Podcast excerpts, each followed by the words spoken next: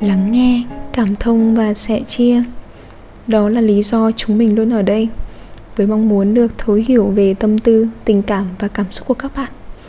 Hy vọng sẽ mang lại những năng lượng tích cực, giúp các bạn phần nào có thể chữa lành vết thương tâm hồn của chính mình. Chào mừng các bạn đã quay lại với podcast của tâm lý học tuổi trẻ.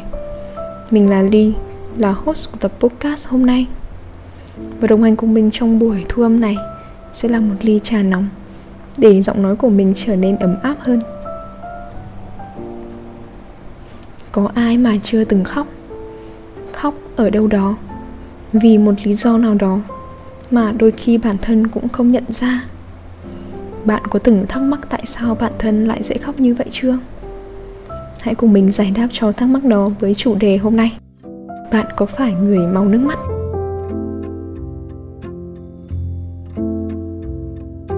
Khóc là một phản ứng tự nhiên đối với những trạng thái như đau buồn, hạnh phúc hay bất lực. Tuy nhiên, một số người trong chúng ta không thể phủ nhận được rằng chúng ta mau nước mắt hơn những người xung quanh. Nếu bạn mau nước mắt, thì có thể bạn thuộc tuyếp người cực kỳ nhạy cảm. Cùng nghe những dòng sau đây, như thay cho lời tâm sự của nhiều bạn hay khóc. Khi còn bé, tôi còn nhớ những khoảnh khắc tôi khóc ở trường ở đợt cắm trại mùa hè, khóc vì buồn ngủ hay vì bất cứ điều gì kích thích đến cảm xúc của tôi. Những đứa trẻ khác cũng khóc, nhưng tôi không thể bỏ qua thực tế rằng chúng không khóc nhiều như tôi. Đến lúc trưởng thành, tôi vẫn vậy.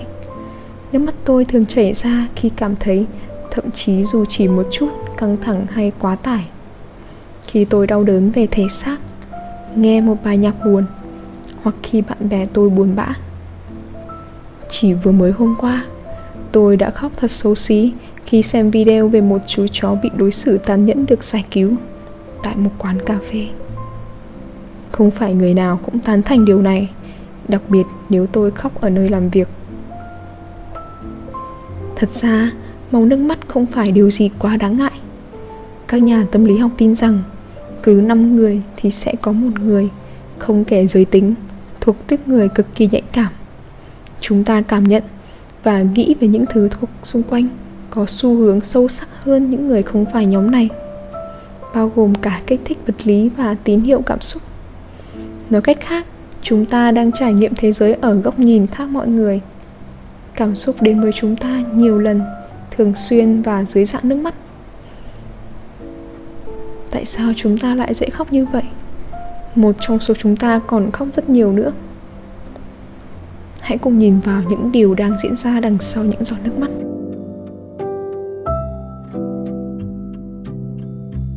Bộ não của chúng ta được kết nối với phản ứng phóng đại trong cảm xúc.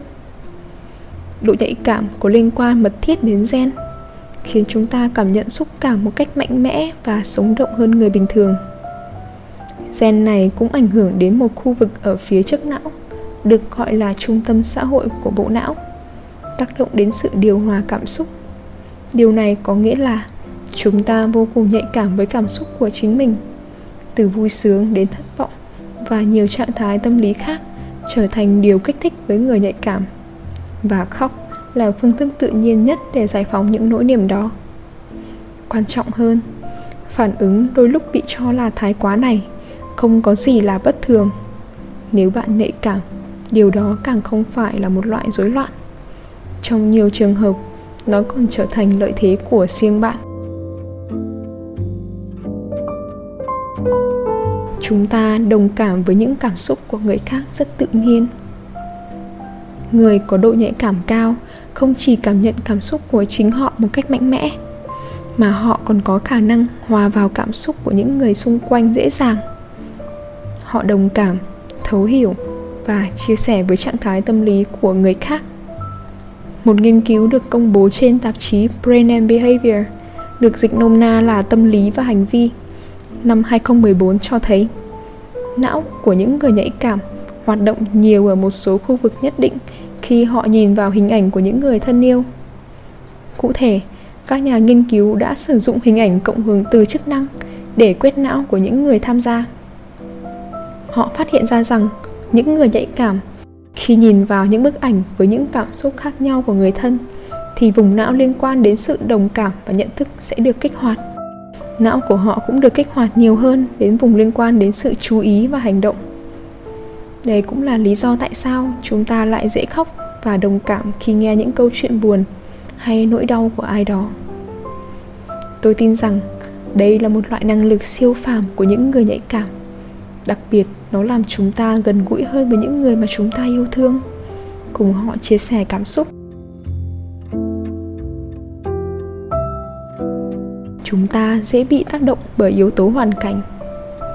Người nhạy cảm dễ bị kích thích và phản ứng với những thay đổi nhỏ của môi trường xung quanh. Nhưng đôi khi, nếu luôn để ý đến mọi thứ gây căng thẳng trong cuộc sống, có thể làm chúng ta trở nên mệt mỏi và mất dần năng lượng. Trong mắt người khác chúng ta thường mang dáng vẻ với những phản ứng thái quá hoặc luôn buồn giàu không có lý do.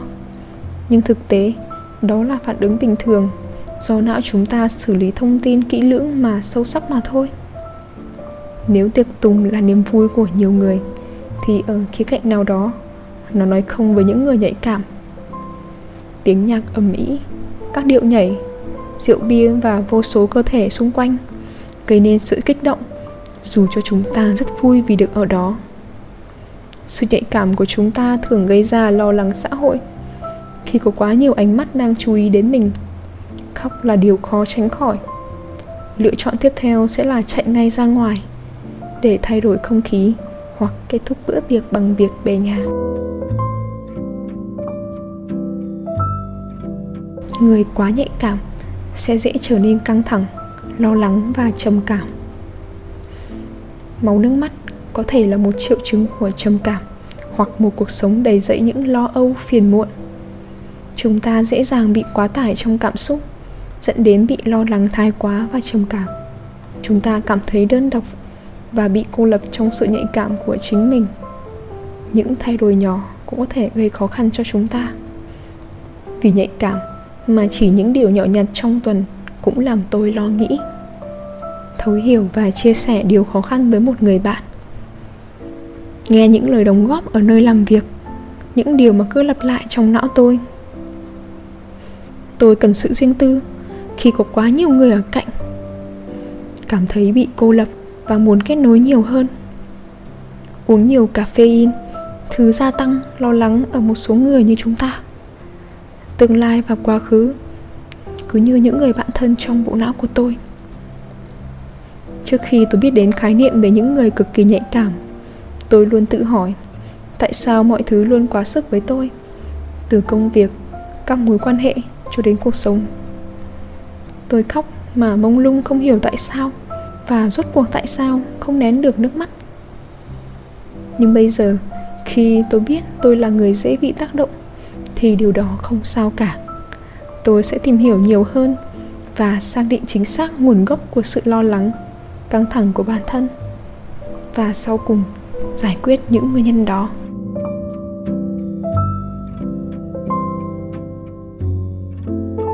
Chúng ta cần sự chăm sóc cho bản thân nhiều hơn những người khác.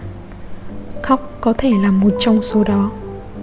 Dường như xã hội ngày nay không có chỗ cho những người quá đỗi nhạy cảm như chúng ta. Nhiều người trong số chúng ta gặp trở ngại với tốc độ phát triển chóng mặt của xã hội bị choáng ngập bởi vô số những kích thích. Chúng ta cố gắng để hòa nhập bằng việc tự nén sự xúc động của bản thân.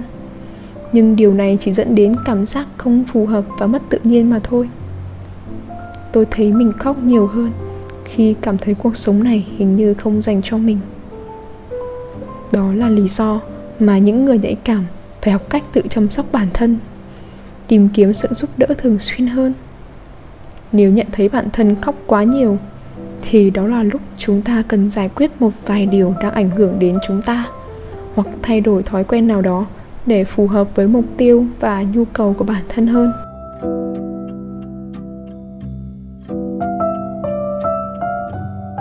Tôi từng cho rằng những giọt nước mắt là đại diện cho sự yếu đuối của bản thân. Nhưng rồi, tôi biết đó là một phần trong tôi, chỉ là cách thể hiện của tôi khác mọi người tôi trân trọng những sợi dây kết nối tinh tế giữa tôi cùng với cảm xúc của những người xung quanh. Và tôi không còn ngại thể hiện chúng ra nữa. Nếu bạn cũng là một người mau nước mắt như tôi, thì tôi tin rằng bạn có thể yêu thương chính vẻ đẹp đó của mình.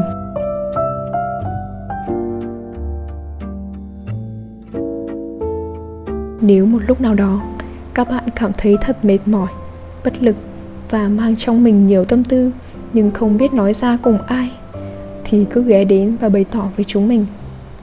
Chúng mình không hứa sẽ khiến bạn vui ngay, quên ngay những nỗi buồn ấy. Nhưng chúng mình sẽ luôn bên cạnh bạn, luôn luôn ở đây lắng nghe các bạn tâm sự. Vì tất cả chúng ta xứng đáng được lắng nghe và cảm thông. Tâm lý học tuổi trẻ podcast mong sẽ nhận được nhiều sự ủng hộ và đóng góp từ các bạn. Cảm ơn các bạn đã lắng nghe tập podcast hôm nay để kết thúc tập này. Hãy cùng mình lắng nghe một bài hát hết sức nhẹ nhàng của Đà Lạt. Thanh Xuân. Hẹn gặp lại các bạn vào các tập tiếp theo nhé.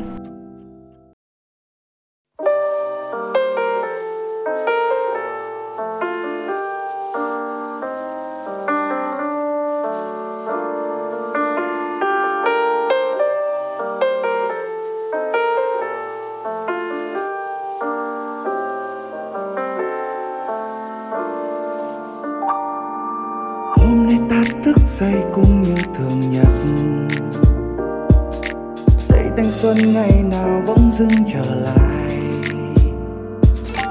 Em soi gương cười duyên chẳng còn thấy đâu, vết đôi môi. Mặc một chiếc váy xinh ngồi chờ anh qua. Anh sẽ đưa em quay trở về với những ngày hôm qua. Khi mà bao lo toan một bề vẫn đang ở nơi xa. Khi mà tuổi trẻ vẫn vương trên mái tóc khi mà bầu trời vẫn một vẻ xanh trong. Đời vẫn mênh mông, chân ta ung dung bước. Và tất cả những niềm mơ ở phía trước chẳng cách xa là chỉ có đôi ta. Những ngày chỉ có đôi ta. Ờ. Quên về thanh xuân, về những dấu yêu ban đầu. Những âu lo cứ thế qua tay. Đã thêm lần đôi mới và những ước ao đã từng một tầng mây khác riêng hai chúng ta. Thời gian cứ thế nhẹ trôi dấu em vài lần liên tiếp, mà đêm đeo những mộng mơ yêu anh vào sâu mắt em. Chặng đường ta bước cùng nhau như thước phim lưu trong ký ức là thanh xuân ta đã tay về phía em chẳng chờ đợi điều gì Và anh vẫn sẽ đạp xe theo em vui vơi như xưa. Nhiều khi Bó hoa cài bên cửa vẫn không lời nhắn gửi Dành cho em cả nước mắt đắm bên cạnh kia những nụ cười. 30 năm trong đời từng ngậm ngùi bao nhiêu điều tiếc nuối Nhưng nếu một lần quay lại vẫn chọn cần cho tay em đến cuối Cùng với lên chuyện đời đến khi chỉ còn một điều để nói. Yes I love you baby. Bình yên ghé thăm chiều nay tuổi thanh xuân tô trời mây. Một tia nắng anh nhẹ mang vào trong lá thư tay nhưng mơ ngỡ trao về nhau, giọt nước mắt đôi tay khẽ lau cho vụng về trao ta những lần đầu. Quên về thanh xuân, về những dấu yêu ban đầu.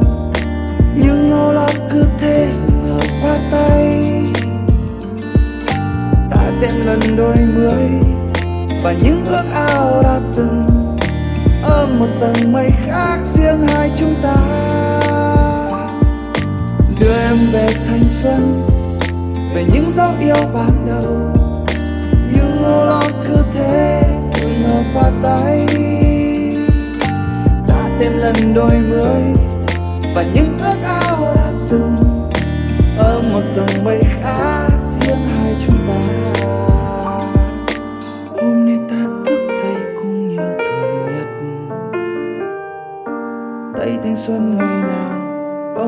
trở lại. Em soi gương cười duyên chẳng còn thấy đau những vết đôi môi. Mặc một chiếc váy xinh